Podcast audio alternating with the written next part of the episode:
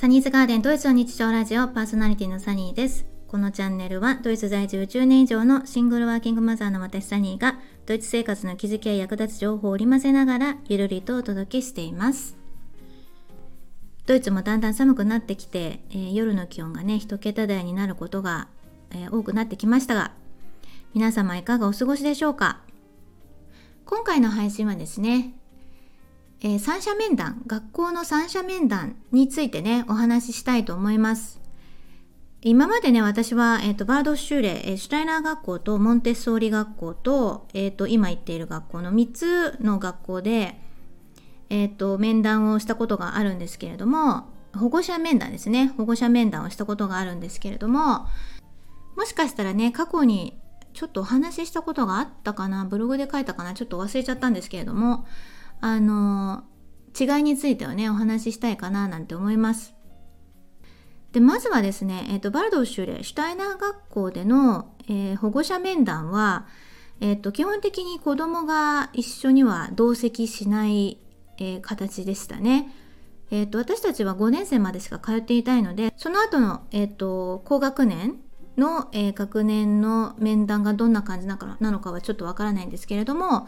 えー、低学年の時はえその場に子供は同席せずに先生と親のみの、え子供なしでの面談でした。もう10年以上の前の話なのでもしかしたら今は変わってるかもしれないのとあと学校とかね先生によってもね全然違くなるのであのあくまでもね我が家が体験した経験したお話にしようかななんて思います。でシュタイナー学校についてはですね保護者面談はえっ、ー、と1人当たり15分から20分っていう感じで結構長く撮ってもらえたんですよね。で、えっ、と、まあ、先生から、えー、言い渡されたその面談可能時間、可能日程について保護者が確かオンラインだったと思うんですけれどもオンラインで申請をしてでその時間になったら、えー、学校の教室に来るっていう感じでした。ほとんどはね午後から4時とか5時とかまあ遅くても5時までとかそんなんだったと思いますね。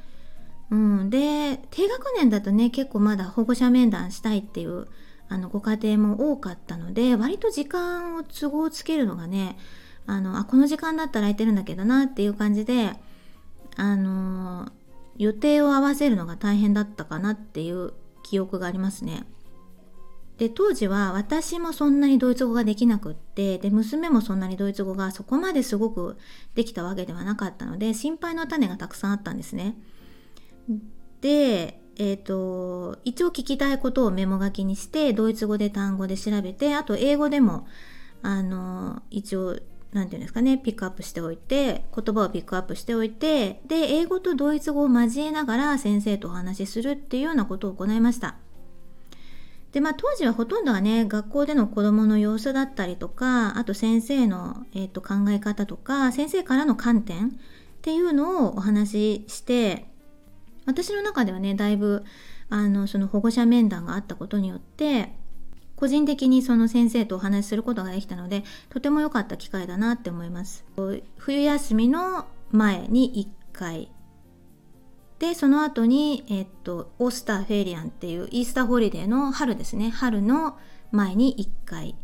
ていう感じでしたね。で希望であれば、えっと、夏の前に1回あったかなと思うんですけれどもうん、2回か3回あったんですね。すいませんちょっとこの辺うろ覚えなんですけれども。あのそんな感じでありましたね。でシュタイナー学校については毎月え保護者会があったので本当にあのしょっちゅう学校の様子だったりとか先生の考え方とかあと学校でこれからどういうことを勉強していくかとか例えば一つの授業に対してあの保護者の方で疑問点がある場合はその保護者会でみんなでこう討論し合うというか、まあ、先生と一緒に、まあ、話をするっていうようなこともありましたね。うん、なので私はドイツ語がねほとんどできてなかったんですけれどもそれでも毎月参加してましたね。で参加して、えっとまあ、英語のわかるねあ英語の話せるあのママさんママ友さんもいたのであのこの辺ちょっとあのトピックについて私理解できなかったから申し訳ないけど英語で説明してもらえるっていう感じであの英語で教えてもらったりっていうことをねこまめにしていましたね。シュタイナ学校はそんな感じで、えっと、もう本当にその都度自分が疑問に思ったことだったりとかあと、まあ、心配事だったりとかっていうのをあの、まあ、学校の先生と割とコンタクトを取れたかなっていう感じです。でえっと、日本と違うのはね学校の先生の担任の先生に直接お電話することができるんですよご自宅に。なのであのまあ勉強だったりとか、まあ、あとが、まあ、特に私たちの場合は語学に関しての、まあ、壁というのがあったのであと文化ですねあのシュタイナー学校特有のちょっとキリスト系の学校なので、まあ、宗教に関する壁だったりっていうのもあったのでその辺の理解を深めるためにもあの先生にこの辺の解釈はどういうふうにしたらいいんでしょうかっていう感じで電話したこともあったかな。うん、でもほとんどあのそういうちょっとした質問っていうのはあの英語を話すママ友さんに聞いてましたかね。はい。で、そんな感じでね、あの保護者面談っていうのは結構何度かありました。で生徒を含めての面談っていうのは一度もなかったですね5年生まで。うん、あの高学年になったらもしかしたらあの生徒を含めての面談っていうのはあるかもしれないんですけれどもそんな感じでした。で、えー、その後ですね6年生からモンテッソーリスクールに通うことになったんですけれども、えー、モンテッソーリでは、えーと、保護者面談というか、まあ、三者面談ですね、えー、子供とえ、親と先生っていう感じで、あの保護者の面談っていうのがありました。で一番驚いたのがもう6年生の時点で、えー、お母さんはあの黙っててくださいっていう感じで あそんなダイレクトに言わなかったんですけどあのお子さんに質問をするのであのお母さんは聞いていてくださいっていう感じで一番最初に釘を刺されましたね。なので私いろいろ聞きたいこととかもあったんですけどメモも用意してたんですけどもそれはとりあえず脇に置いてあの先生が、えー、子供に質問をして子供がそれについてどう考えているかどう思っているのかどう感じているのかっていうのをあの細かく聞いていくっていうようなスタイルでしたね。で私はそれを聞いていてあの今までだったら親がこういうふうに疑問を持っている点は学校でどういうふうにあの進めていくのかとか先生はどういうふうにこれについては考えているのかっていうのを親と先生との関係だったんですけれども、えー、モンテッソーリに関しては、えー、担任の先生と、えー、子供との関係もしくは、えーと、と他の科目の先生と子供との関係っていう感じで親がそれを、え、傍観するっていう感じでしたね。えーとまあ、そもそも学校で勉強しているのは子供なので親があの、まあ、親である私があのあれこれと質問したところで当人たちにはもう暗黙の了解みたいなものもあるじゃないですか。で、まあ、例えば家庭によっては子供が親に言えないような状況があったりとかっていうのもあると思うのであの私はその辺はもう本当に黙って聞いてましたね。それが良かったなって思うのはあの娘が私が思っている以上に自分のことを自己分析していたっていうのに結構驚いたんですよね。まあ、例えば成績が最初は、えっと、シュタイナー学校からモンテッソーリ学校に転校した時って学校のシステムが違うのとその勉強するスピードも違かったので、えー、例えば算数で使っている、えー、ドイツ語が全然使われていなかったりとかシュタイナー学校でとかあと、まあ、国語、えー、国語ってドイツ語ですよね国語の授業で、えー、普通の学校ではやっているような内容が、まあ、シュタイナー学校でやってなかったりとかするのでちょっとあのシュタイナー学校とモンテッソーリ学校のギャップっていうのは結構感じていたのであの勉強についていくのはね最初は割と大変だったんですね。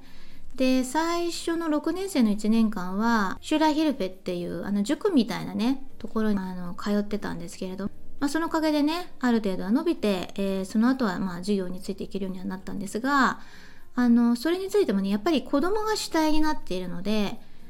あの私がどうのこうの言ったりとか聞いたりとかしたところで子供がそれを主体的に感じていなかった場合意味がないんですよね。うん、でそれは多分先生もあのご存知なので私がちょっとこう質問したりとか話したりとかしてもえー、その質問に対する答えを、えー、娘にこうどう思ってるとかどう考えてるっていう感じで、え、娘から答えを引き出すような聞き方をしていましたね。うん、これはねそばで見ててあの素晴らしいなって思いましたでそんな感じで、え、っとモンテソリ学校の保護者面談は、えー、基本的にね希望制なんですけれどもえ、っと冬休みの前の11月にあってでえっとオースターフェリアンイースターの休暇の前の春先にあってで希望者は、えー、夏休みの前の6月とか7月の頭とかに、えー、あるっていう感じでしたね。でコロナの前は全部あの学校で直接あの教室に行って先生とお話ししてっていう感じでした。子供もその場にいるっていう感じでしたね。でご家庭によってはあのー、そういう保護者面談一応希望制なので全く申請しない方もいるんですけど子どもの学力だったり子どもの学校の様子を見て先生の方からねあの保護者面談してくださいっていうふうにオファーするご家庭もねあったようですね。で、えー、コロナ禍になってしまった時は、えー、オンラインでしたね。オンラインで、えー、っともうそれも同じく15分ぐらいかなあの取っていただいて、え勉強の進み具合はどうかとかまあ、ちょっとコロナ禍だとねオンライン授業になっていたので先生の方も把握しにくいですよね。うん、なのでもうどちらかというともうちょっとこうメンタルの部分だったりとかあと当時の担任の先生がすごくいい方であのずっと家に閉じこもってると気分がめいっちゃうからあの1日1回は外であの30分なり1時間なりあの、まあ、ウォーキングするだったりとかまあちょっとスポーツをするっていうことを習慣づけにしようっていう感じでねあのまあ宿題みたいな感じでね出してくれたこともありましたね。でうちは11年生からね学校変えてるんですけれども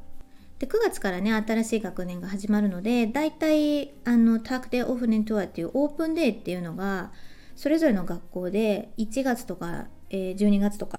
あるんですけれどもそういうのに参加してみていくつかまあ候補を絞ってでプラス我が家は、えー、もう4年間ね同じ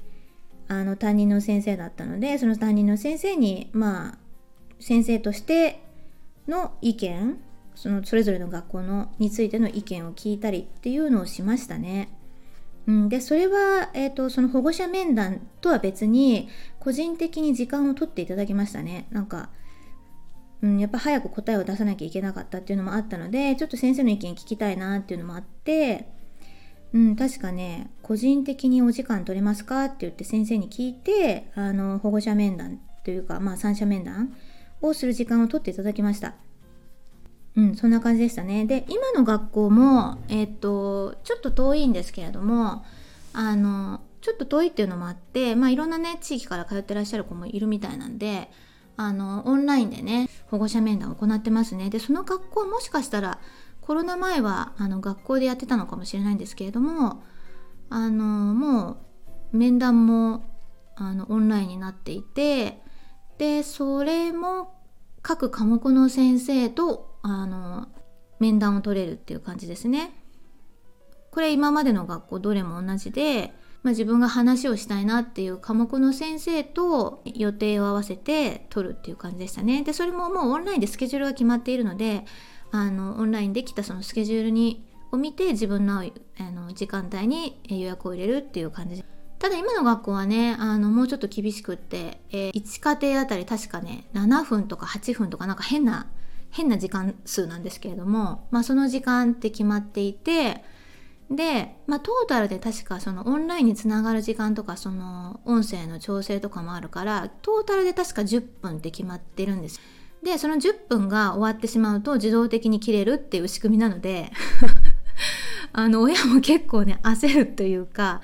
本当にあの無駄な話はせずに聞きたいことをピンポイントで最初から質問するっていう感じですね。で先生の方も本当に毎日生徒に会っているので、まあ、大体の様子は分かってるし、まあ、個人的に生徒が必要な話っていうのは先生がもう学校でしているので、まあ、あえてその時間に親と一緒にするっていうことはあんまりないと思うんですよね。うん、あとまあもうちょっとこうまあつまずいてるところがあったりとかすればあのこれからどういうふうに改善していけばいいか改善方法は何かっていうのはあの聞いたりもしましたかね。うん、でも本当に質問が明確なので先生も的確に答えてくれてあの結構ね短い時間でしたけど割と自分の中ではもう全部問題クリアになって時間が余るっていうこともあったので、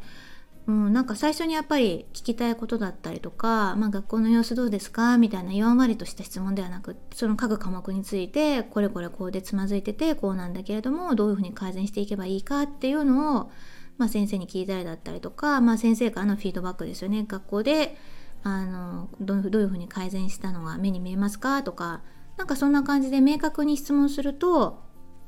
あの結構的確に返事が返ってきたかなっていう感じでしたね。ということであの駆け足でお話ししましたが、えー、ちょうどどうでしょうねバイエルンとバーデンビルテンブルク州はだいたいこのぐらいの時期今の11月の時期ってあの保護者の面談の時期があると思うんですけれどももしねどなたかのねご参考になれば幸いです。今週もここまでお聴きいただきありがとうございました。それではまた来週。チュース